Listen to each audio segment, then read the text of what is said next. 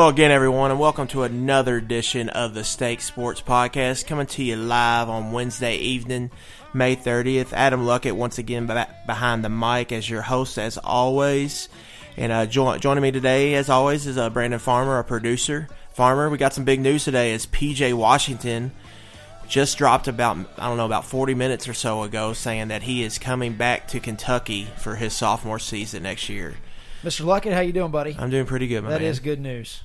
I'm excited. Yeah, I think everybody should be excited. I think that was from a Kentucky standpoint, that was the big one. I think that was the one that they had to have because with Vanderbilt and Gabriel, Vanderbilt is injury issues that you don't know about, and Gabriel is probably at best just a bench player. But PJ's a guy I think that could come in and really has potential to be an All American if he takes a big jump, develops a jumper. And now when you look at this Kentucky roster, um, they're going to be pretty stacked. About, Shaping up. Yeah, about 10 to 12 deep. And I think you're going to see. Is Um, PJ our uh, our 2018 2019 uh, version of Terrence Jones? Maybe that I think that that that could be a good comparison. Um, I think PJ has a chance to possibly you know lead this team in scoring when you look at the roster. Um, I think it's going to be a balanced roster scoring wise, but I think he was a guy that took a big jump at the end of last season. Started scoring, you know, around the, around the bucket with some post moves, really dominating on the glass. I think he's a guy that could come in and potentially be- maybe be like a vocal point of the office, especially if he can step out and hit a jumper. I think uh, him and a guy EJ Montgomery, who who's a versatile big coming in. I think that's as of right now, depending on I guess what Vanderbilt ends up doing tonight. We're still waiting on those decisions. Maybe they'll come while we're recording. Maybe they won't. But I think that, that that's a front court that could be really really scary um, as they could play very well off of each other. And of course, PJ, I think uh, he's a guy that I think that was a good decision. He's gonna come in, get a, develop, um, and enter a weaker draft next year at the draft. If he uh, shows some stark improvement after a good combine performance, he could definitely be a first rounder and make some more money. So there's really- also there's also talk of uh, this Reid Travis from Stanford transferring to Kentucky. So I mean, you go from a couple weeks ago looking like we the only big man we we may have on the roster would be Nick Richards to now we're looking at three possibly four pretty solid options in the post. And with the guards that are coming in, I mean th- this PJ coming back was huge. And if we if we get this Reid Travis guy. I mean, you're you're talking about a team that could be pretty special next year. I think. Yeah, with Washington's decision, I think what it solidifies is that Kentucky's going to get two of the four. That's two, either Washington, Travis, Vanderbilt, Gabriel. I think they get two of those four guys next year. And Travis was a guy was one of the best players in the Pac-12 last year, averaged 20 and 10. Really put up some solid numbers, and he's a guy that's down to UK and Villanova. As of today, he announced that he's going to grad transfer. So that's a guy that could come in and start and has experience that could really chip in with some experience. So anyway, they're getting a front court next year with some loaded experience. You got Nick Richards who started all of last season, PJ Washington who played a ton, either Wenyen Gabriel or maybe Jarred Vanderbilt who all, who all played significantly as freshmen, or a guy and Travis who's a senior who's played a lot of basketball. So it's the thing we talk about a lot with Kentucky and with Cal is that they don't have a lot of experience, and that's something uh, that's been really harped on. But now you're going to have that that balance of experience and uh, potential with a guy like EJ Montgomery, and then guys like PJ Washington, Nick Richards. And Nick Richards has nowhere to go but up, really. I mean, he had a less than impressive freshman season. I mean, yeah, you you you mentioned that he started every game, but I mean, he only started and played like two minutes and would come out. He he looked really really bad and oftentimes lost out there. So if he can show any any improvement at all um, this year, then you know he's really going to be able to contribute too. I, I I don't know if he'll keep starting like he did last year. That stopped making sense to me about halfway through the season, but Cal has his little quirks that he likes to stick to. But I think uh, I think if Richards can show some improvement, he's going to help out this year too. Yeah, he was a guy I thought that his confidence just was rattled and he never really recovered. He had a couple good games in the non conference, but once conference play started, like you said, he looked lost. He couldn't block any shots. He was a 6'10, 6'11, 7 footer out there. He couldn't block shots, gave you really nothing on offense, got pushed around in the paint, really was no, it wasn't, didn't provide a physical presence on the glass.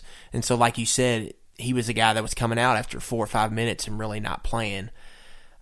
I think he was a guy that with uh, a year of seasoning in the offseason, I think he can really improve. And I think it's important to know that this team's going to have that overseas trip. They're going to go to the Bahamas and play some games in August. And the last time Kentucky did that was in 2014-15 when they had a balanced roster of experience and newcomers like this one. So I think that's going to pay huge dividends.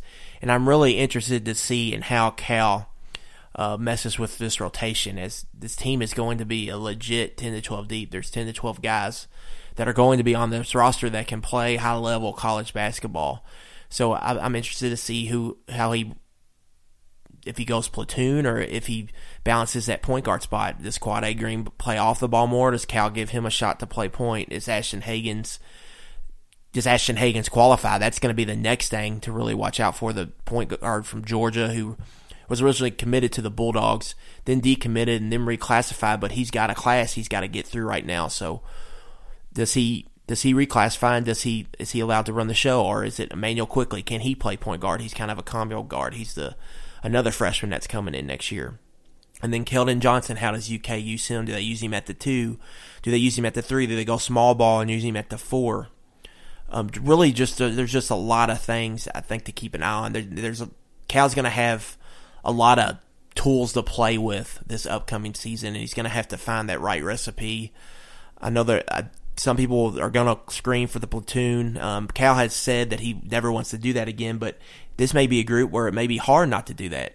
And the last time it did it, it didn't end in a championship, but all season that worked. Everybody um, excelled in it. The team adapted to it, and it it worked out to an undefeated regular season, and really just five minutes away from going to a national championship game for a chance to be undefeated. Uh, Cal looks pretty pumped Indiana. on Twitter right now. He just tweeted out he's happy for PJ, and he said he wants to go chase something special. So, yeah, and even in PJ statement, he said, you know, one of his goals was to win a national championship. Kevin Knox tweeted at him, said, "Go get, uh, go get number nine. So I think that's going to be the big goal for this team. And really, Kentucky, if you're looking at rosters um, from other teams and such, they're really in a really really good a good position. Now Kansas is going to be that preseason number one team. A lot of media people are high on the Jayhawks. But Kentucky, talent wise, if you're just looking down the roster, there's no one that's really going to be able to touch them 1 through 12. It's just going to be finding that right mix and finding the, the best five that work together. I think shooting could possibly be an issue, but this is a team defensively that should really be able to lock people up if Ashton Hagans reclassifies, he's going to be one of the best, you know, guard defenders in the country. Keldon Johnson is another freshman coming in. It's supposed to be kind of that lockdown defender, kind of like Michael Kidd Gilchrist was at that position where he can guard multiple roles, he can block shots, rebound, uh, bring the ball up the court, uh, do stuff like that. I don't think he's the same player as Gilchrist, but their games are similar in that way. So, and then EJ Montgomery is going to be a you know that shot blocker, that six ten shot blocker down low. So yeah, with with the team that Kansas is expected to have back, uh, or expected to have next year, and then you know everybody knows about the recruiting class Duke has coming in, and now all of a sudden Kentucky's put together some some high quality recruits, and you get the announcement of PJ coming back, and who knows, possibly a couple others coming back. I mean, that Champions Classic ticket is going to be November sixth, uh, two thousand eighteen. It kicks off the college basketball season, and I think it's I think you already have to say, even though it's the first weekend of the college basketball season, that the Duke Kentucky game is going to be the game of the year to watch, and you know you have to buy those tickets in pairs uh, for you know both games, so that's going to be a tough ticket uh, to get into that Champions Classic. But man, if you can get in there and see Kansas, Michigan State with the with the teams they have, and then I mean you're probably possibly the top four teams maybe in the country next year. Even Michigan State, a lot of people are calling them for to be in the top ten. They got their big center Nick Ward decided said he was coming back today because Vill- uh, I, I, saw where Villanova actually a couple of their guys announced they were going to the draft. So not only is it super important that PJ announces he's coming back to Kentucky, but a lot of these other teams with some big time players on the fence, a lot of them seem to be gearing towards leaving and going to the draft. Yeah, like Villanova, the Big East is going to be wide open. That was a team that was going to be in the top five maybe even some people's preseason number one. They lose Donte DiVincenzo and Omari Spellman. So now they're kind of in a transition right now where they may be rebuilding, and that's probably the place if Kentucky doesn't land Stanford grad transfer Reid Travis. It's looking like that he's destined to go there. So there's still a lot of things in flux right now, but Kentucky is in a really good spot. And when you look at their schedule for next year, their schedule is freaking awesome. They play North Carolina, Duke, Louisville, uh, yeah, Kansas at home in the Big 12 SEC Challenge. So yeah, the non-conference schedule is loaded, and we all know what the SEC did. that's what year. I was about to get to. The SEC is going to be really good again as well. Probably have close to four or five, maybe even six teams in a preseason top twenty-five. So I know there's been a lot of grumblings lately about Kentucky's home schedule. I think next year is going to be kind of a year where you got all those SEC games that should be a lot of good games there, and then you get Kansas coming to coming to the crib. So it's going to be a fun team to follow, I think, all season. And it's going to be a team with very high expectations. And once again, Cal has them in a position to go out and go win a national title. Everything is set. It's and if you're looking at the tournament, things are really setting up. If Kentucky can have a, a be in that top four during the regular season, because Louisville hosts a Sweet 16, Elite Eight, and I believe Nashville hosts the first and second round or something like somewhere close. So if they can get to that in that Louisville region, they could be really set up to make a Final Four, playing in front of what would be thousands of thousands of UK fans and a very very pro UK crowd there at the Yum Center. I don't think it's going out on a limb too far to say that a PJ continues to improve, you know, from from year one to year two, the way he did from the beginning of year one to the end of year one, he could be almost in an all SEC, maybe even SEC Player of the Year caliber player, and you know the scary thing about that is is he also may not even be the best player on his own team. So I really I really like the way things are shaping up, and uh, I just I just like I said, the big question marks for the guys coming back are can they continue to improve, and can Nick can Nick Richards show any signs of improvement from last year to this year, and if you get some depth down low, then I think this team's set up. But the thing with Richards is if he doesn't, if he ain't ready to go right away, they're going to have options there where they're really not going, not specifically would need him. They could roll with just a PJ Washington and EJ Montgomery, and then if they got maybe a Wenyen back or a Vanderbilt back, they're pretty much set there in the front court. And then they're also going to have that option to go small if they want to. I think Keldon Johnson's a guy that they could potentially play at a four in the small ball lineup because they've got they've got some shooters on the wing and, and Tyler Herro and Jemarl Baker, a guy that redshirted this past year, that Cal's going to have to kind of find spots for. And so a small ball lineup is something that I think Kentucky is going to use a very significant amount of time this year. It's just going to be who is the big they're going to want to play in the middle with that. So I think that's something they're going to flirt with, and just the the lineups and the different kind of things that this team's going to be able to do, I think is going to be really, really fun to watch and fun to follow. And they're, they're going to have a really, really great chance to end up in the Final Four in Minneapolis in 2019.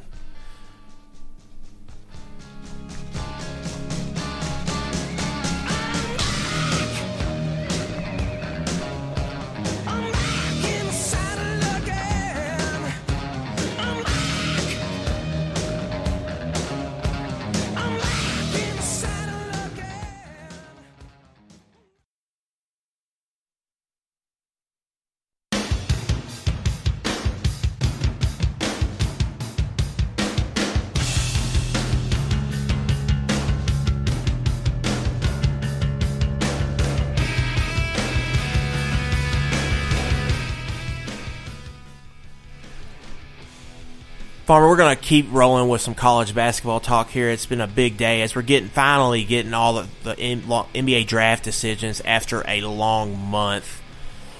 It's kind of overreaction season that whole month. Everybody's kind of freaking out, thinking everybody's going to go to the NBA when really most of them end up coming back. A few make bad decisions um, around the country, but most of all, mostly we get most of those players back, and so it gets all all college hoop junkies pretty excited for the next season. So one thing I really want to sh- focus on here, and I know we just touched on it here in a little bit when we were talking about Kentucky's schedule, is the SEC's kind of resurgence in hoops. Uh, we saw it last year. A lot of teams made a jump and really kind of made a jump possibly a year early. And so when you're when you're looking forward to the next season, of course everybody's talking about Kentucky and national title runs and all that all that stuff is going to be talked about here in the, coming summer months. But a big thing for me, I think, focus on is just the strength of the SEC and what the gauntlet Kentucky's going to have to go through this season. Gary Parrish of CBS Sports puts up a top 25 pretty much all year round. He does it on a weekly basis during the season, and he's kind of done it to update it throughout this draft process and transfer process and all that kind of stuff during the off season. And right now, as of this morning, he had he hasn't really really adjusted it to the decisions today, but as of this morning, he had five SEC teams just in the top twenty alone. In at coming in at twenty, had LSU. Will Wade in his second season. He had that guard Tremont Waters as a freshman last year, who's coming back. Was really really good, and they've got a top ten recruiting class coming in. So LSU is going to be making the tournament for the first time in a little bit this year, projectedly. And then Mississippi State coming in at 15. Ben Howland's been there for four years. It took him a little bit to get going. They were a team that was firmly on the bubble last season. They return everybody, so they're going to be a strong upperclassman type team that's that should make the tournament. Then at number 10, you have Auburn, a co SEC champions last year, and Bruce Pearl's. I believe it was his fourth season there on the Plains.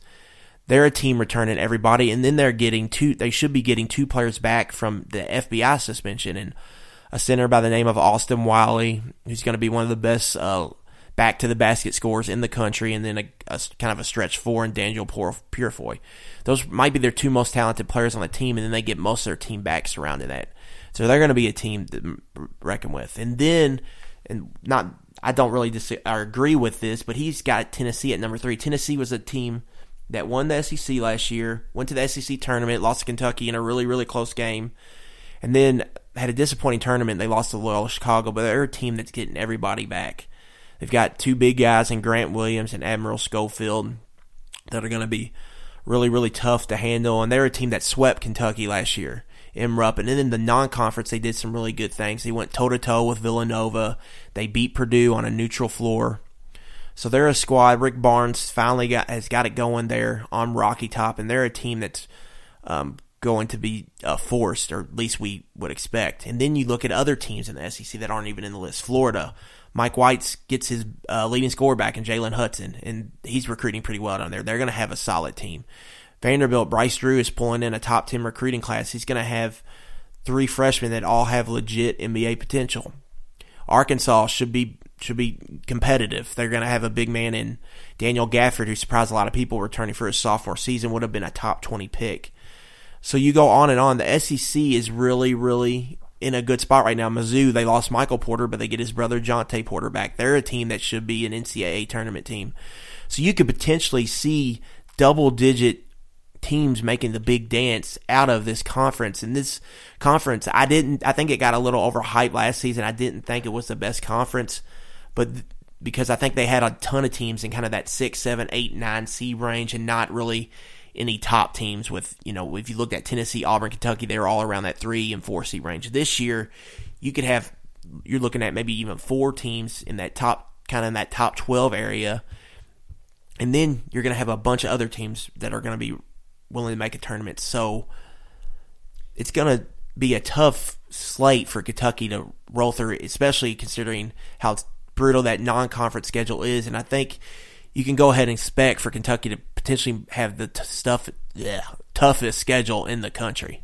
Yeah, I think if you go back to uh, maybe 2014, 2015, or at least it seems like it's been that long ago, uh, you might remember, you know, they talked about hiring that SEC like basketball czar or whoever it was. It was uh, Mike Tranghese. He used to be like the commissioner of the Big East, and he came in and kind of yeah, there and he and he kind of got everybody, all the coaches and all the programs together, and and the SEC, you know, traditionally a football conference, really wanted to make it a point to spend the dollars on the basketball coaches and the basketball facilities, and and really get things cranking up so these schools could could hi- could could afford to hire the coaches that that make a difference, you know, and, and get this league on the map in college basketball. And here we are, not even four or five years later, and I think you're really already starting to. See, I mean, last year, how, how, many teams did the SEC get in, get in the NCAA tournament? I, I want to say it was nine off the top of my head. I'm not sure quite, exactly. I know quite a few of them got past the the first round, and then uh, everybody was kind of excited about that, and then they kind of fizzled out, and a lot of those teams lost in the second round and didn't make it to the second weekend. But I mean, the foundation has been laid these last four or five years for this to be a really solid conference going forward. Which, you know, I when it comes to the NCAA selection committee, who knows what they're going to do? I mean, you would think that a stronger conference, a stronger SEC would help K- Kentucky in their seeding, but that rarely seems to be the case. But I, I do think that you know the investment that's been made in the SEC in the basketball department is starting to it's bearing the fruit of those uh, of those decisions that were made a few years back. The one thing the league really did well, I think Tranghese gets a little too much credit in those situations. They knew what they had to do. Just you got to hire better coaches and you got to put money into the facilities. What I think the league's office put pressure on, hey, go out and spend some money on basketball teams. But I think what's happening, you're seeing in other sports too, the league is making really good money off this SEC network. It's really helping distance themselves from the rest of all the Power Five conferences, and they're really having more money to spend.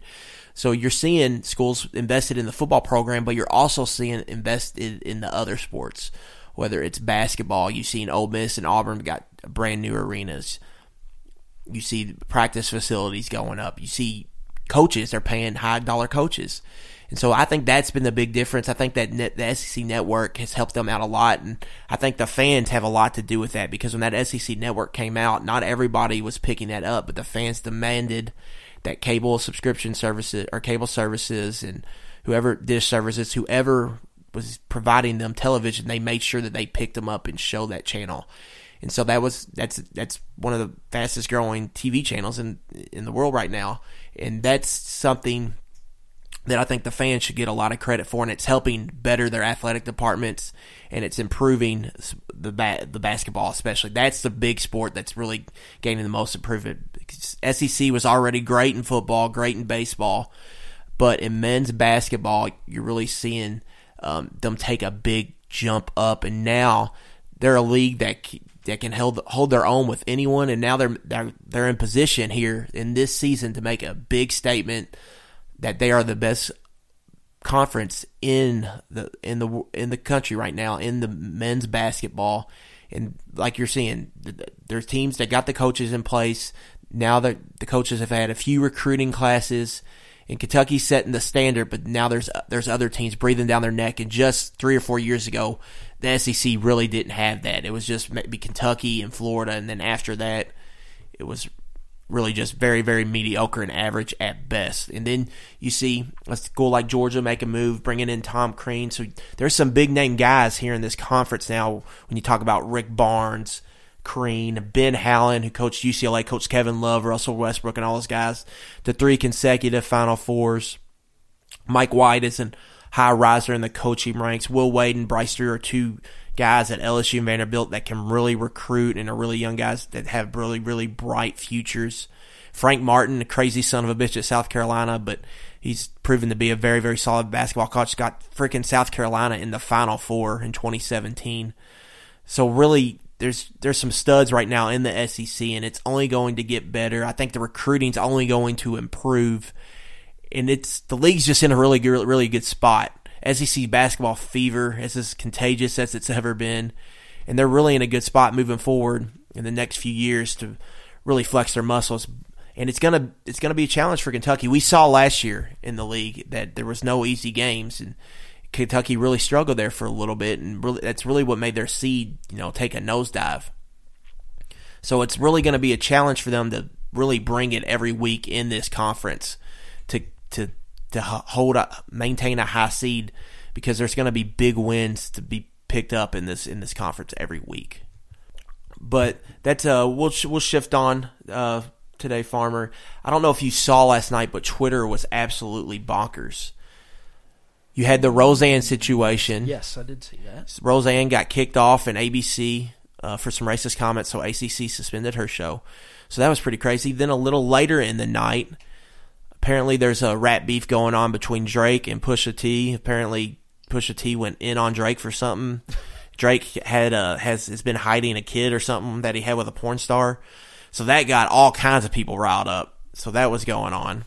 Yeah, and Drake's kind of been like a uh, not a symbol, but I guess kind of a recognizable figure, a kind of a cool figure around Kentucky basketball. So that that doesn't really look too good for us. But you know, about the Roseanne thing, I'll, I'll say this: we don't we try not to get political on this show, and for this very reason that I'm about to mention, it's because nobody. I mean, when it comes to sports and entertainment, I mean, I think there's a real large group of people out there, and it's getting larger every day, me included, that we don't want politics to be mixed in with all this other stuff. I mean, you have you have you know one side saying, well, if your people would have said this about somebody, and the other side saying, well, yeah, you said this. I mean, look, the blowhards on both sides. We just want entertainment and we just want to watch sports. We don't want to have to be constantly bombarded with what you think about this or what you think about that. We have to deal with this stuff enough every day already as it is. So that's my point is we, we try to stay away from the politics on this show and mainly because when you're talking about sports and entertainment and just really goofy stuff that doesn't even matter it's day to day it's meant to take your mind off of things you know we don't want we don't want to mix in all the nonsense that with with that stuff that it seems to be so popular for everybody to do today. You know, with Twitter and Facebook, social media, it's very easy for everyone to get their two cents in. And I thought it was pretty hilarious that uh, she said she was on, you know, she like blamed the comment on being on Ambien. And I really like, you know, not that Ambien is like a, a good drug or anything, and I definitely am not. We'll stay away from the politics of this, but I'm definitely not backing the drug makers. But uh, I saw the guy from Ambien said that racism is not a known side effect of Ambien. I thought that was pretty funny. Yeah, it can be definitely exhausting at times. And then of course that Roseanne. I never saw. I never really watched Roseanne growing up, and I never watched the the new show. So I wasn't. Yeah, I mean, I, I, can that. remember it being on TV when I was a kid, but I haven't watched one episode of the remake.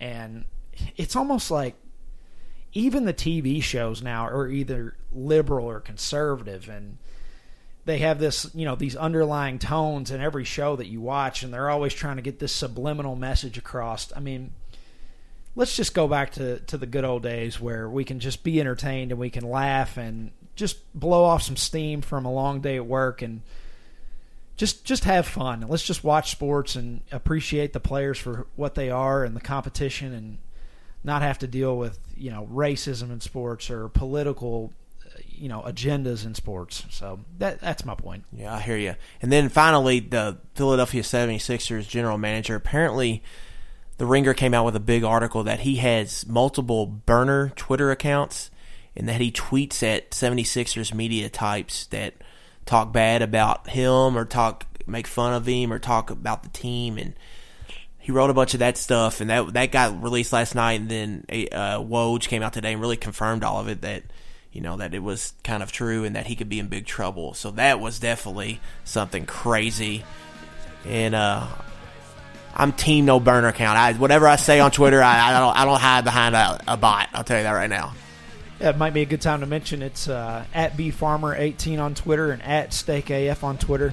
Send us some questions or comments. Um, it's the summertime, so we're always looking for things to talk about. And uh, Adam, I always forget yours. What's yours? At Adam Luck at BOS. You can find me. Yeah. Sorry, I need to get better at that. But some dreams and now feeling like I am, and I'm never gonna go.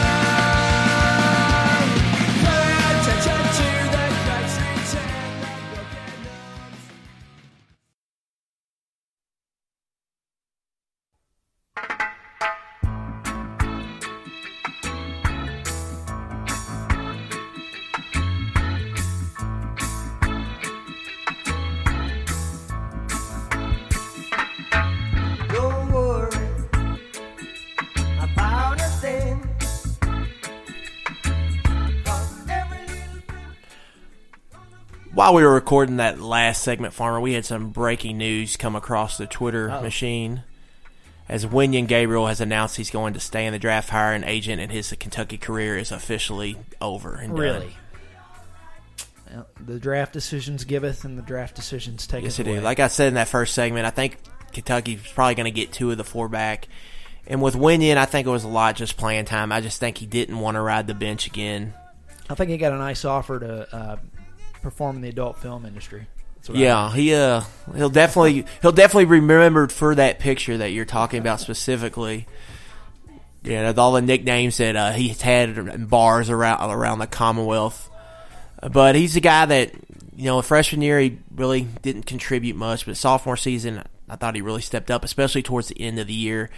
And that that Alabama SEC tournament game, he went seven to seven from three, and that was one of the highlights of this past season and he was I think he was always considered like a fan favorite, and so he'll definitely be missed. Wish him nothing but the best. But this is a decision. It's hard for me to get on him because, like I said earlier, I think Kentucky either they're getting they got Washington now they're either going to get Vanderbilt or Reid Travis um, for next year. So and then with EJ Montgomery coming in, there there was just really no really spots for Wenyen to play. But if he did come back, I think Kentucky really could have used his his shooting and uh, some of his blocks at the rim, some rim protection. So he was a solid player. Had a really, I think he had a good season for Kentucky this past year, but he just decided to move on, and that's just kind of how the program is right now. It's just if you either either get with it or you're just going to get run over and you're going to see transfers or early de- early departures when that when that stuff kind of happens. Yeah, I think PJ's like we mentioned earlier, definitely was the most important piece of the puzzle coming back, and Vanderbilt could be huge too. But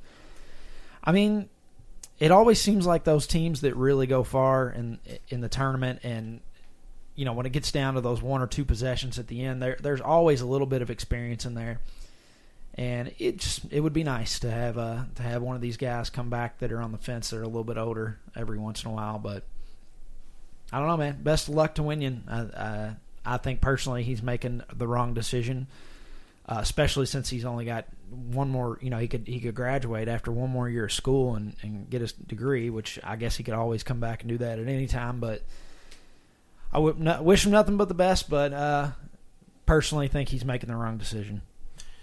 Yeah, uh, no matter what happens from experience wise, like you were talking about, I think Kentucky's going to be in a pretty good shape next year.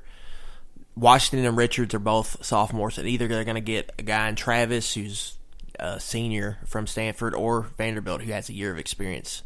So they're going to get at least they're going to have some guys in that front court, especially that are, are going to be seasoned. So I don't think experience is going to be that big of an issue. It's just like you said, perfect world. You would have liked to have all of them back um, but that's not what happened. And Wenyen's uh, three point shooting ability will be missed. We'll see if maybe PJ Washington can develop that shot, or if um, Reid Travis. I'm not really uh, totally understandable how he plays. You know, completely. Maybe he can shoot the three. I'll have to you know watch some tape on him. But no matter what happens, I think Kentucky's going to be just fine. You know, it'll, it'll be. It was fun watching Wenyen hit those threes and run down the court. Um, but that's no longer going to be done wearing the white and blue. So we wish him the best. And like we said, I'll always remember that seven for seven threes against Alabama in the SEC tournament. I was actually at the St. Patty's Parade here in Louisville watching that in a bar, and that was pretty. That was that was pretty pretty wild. That was that was a fun thing to see. Yep, that was good times. I was there as well. Yep, it was very good times. But we'll we'll shift on. Um, here a few days ago, Farmer Auburn has a walk on on the football team. I believe he's a defensive back he yeah, I heard about this. He suffers from epilepsy. C.J. Harris. I yes, C.J. Harris. That's his name. He suffers from epilepsy, and to, to treat that, he uses a thing called CBD oil, which derives from marijuana.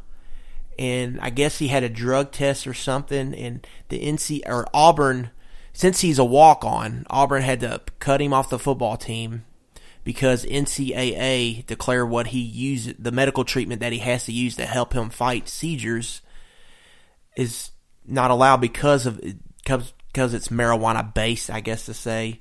And NCAA, in their statement, they said they had a zero tolerance policy when it comes to this drug. And it's just another one of those issues where the NCAA is so rigid and so old school that they're just I don't know. They just they just do stupid, stupid stuff, and this is another another one of them. Yeah, and I got I'm have some pretty strong feelings on this. I I do agree with you that I think it, the the rigid and the old school comments for the NCAA, but I'm going to take it a step further, and I mean really just kind of uh, our parents' generation in general. Um, it's kind of like you know they just keep doing things. Their answer to it is just well, that's the way it's always been done. And I think one thing that our generation can certainly learn from all this, uh, just just look at, at everything that's changed in, in, the last 10 years, 10, 15 years with, with the iPhone and and all kinds of, you know, your your life is completely different. Everybody's connected to their phone now, but technology has never changed as much as it did in the last 10 years. And a lot a lot of that older generation tends to fall behind just because they simply don't understand things.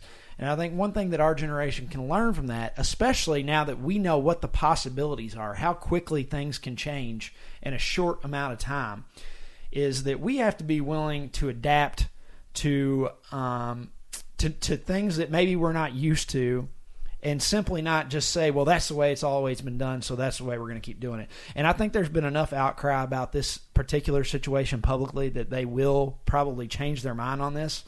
But study after study has shown that this CBD oil, and the thing is, it, it doesn't get you high. It's not like I could see if it was.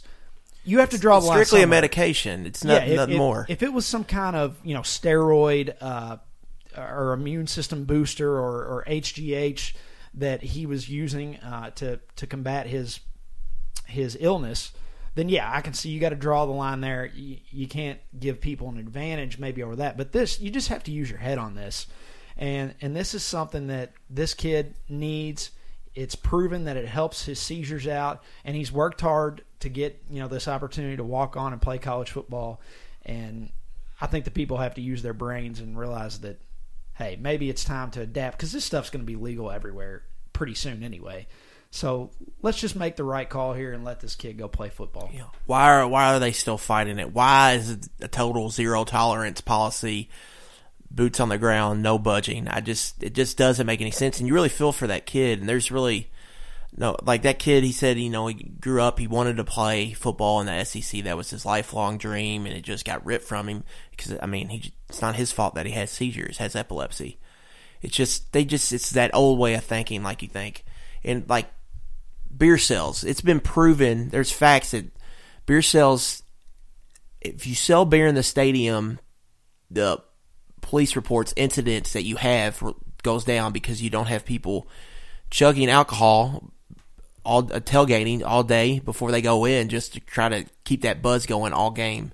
So you don't have much binge drinking it. If you sell alcohol in the game, you don't have uh jo- John's J- John Doe bringing in a pint of whiskey to drink during the game so he can get absolutely lit. He just drinks a couple beers in the game. He doesn't doesn't risk that type of stuff, or just drinks a couple mixed drinks, and then at, at the games they stopped selling it in the third quarter. Instead of doing that, we're still seeing the SEC specifically, and in the in the NCAA too, still fight this. Don't not wanting to sell beer in the stadiums, and it's just uh, things like that. It's just that kind of old way of thinking. Like you said, it's just how we've always done it. You know, drunk being drunk at a game is bad. Well, people are getting drunk at a game regardless. It's I mean it's happening. There's nothing you can do about it. You might as well make some money off of it. Just think about how much like Louisville brings in so much money off beer sales at that football and basketball games that all these other schools like Kentucky, like other like all the schools in the SEC are really losing out by not selling it. Texas instituted beer sales just here a couple years ago, and they made a killing off of it. I mean, there's so much money to be made, and it makes the stadium experience better. And it's the same thing like we talked about with the Top Golf thing last week.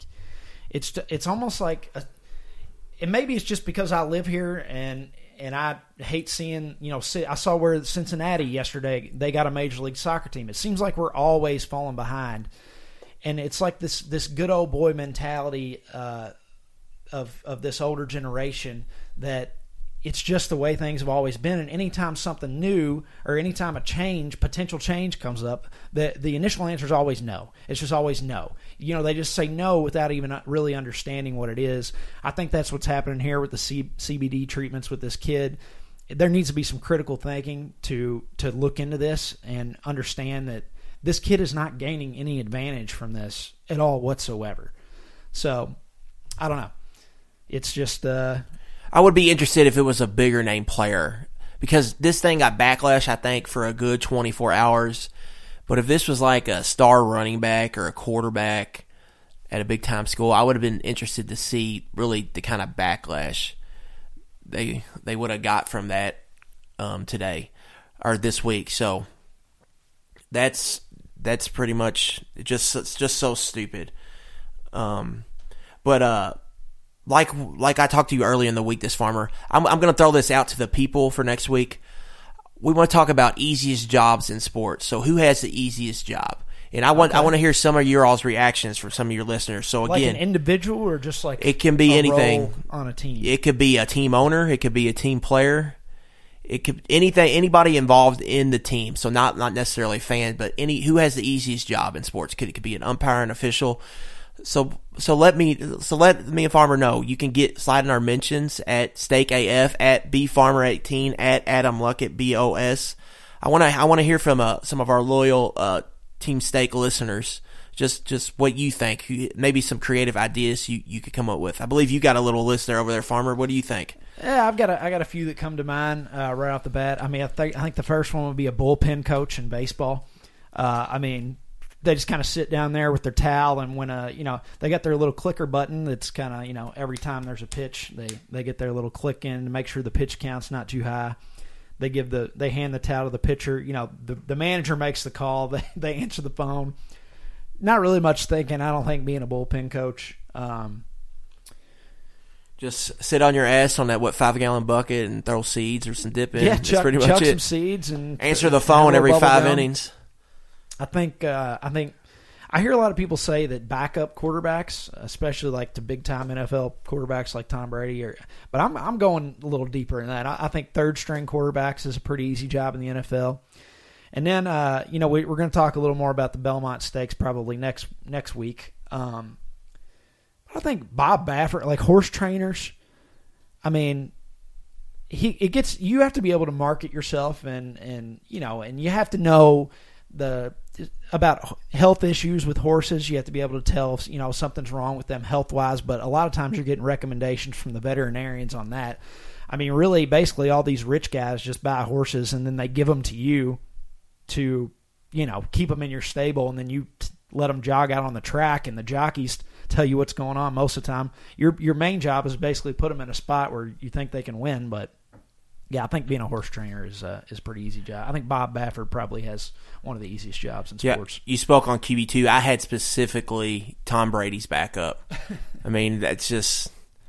I mean, I guess Jimmy G had to leave. He said, "Hell with this, I'm out of here" because he wasn't going to play. But if you're a guy like Brian Hoyer, who's a backup right now, there's not a cushier job, I don't think, uh, than being a the the goats backup. I also said I gave Ty Lue a little shout out because he's the head coach of the Cleveland Cavaliers and he I think he's proven that he's not much of a coach so far, but he has LeBron James and he's going to go to his third. He's been a head coach 3 years and he's going to his third straight NBA finals. So he's just riding LeBron's coattails. I know there can be headaches at time, but he's really LeBron's helping him pad his stats, so to speak. And at the end of the day, he's gonna they're gonna look at his resume and see that he went to the NBA Finals three times and he won an NBA championship.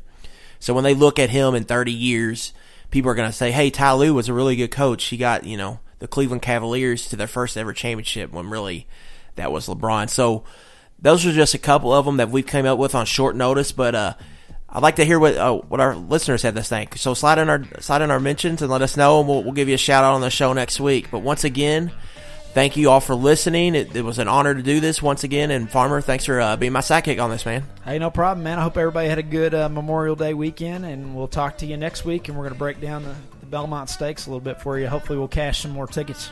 And we'll preview that U.S. Open that'll be going on next weekend. So make sure you are tuned in.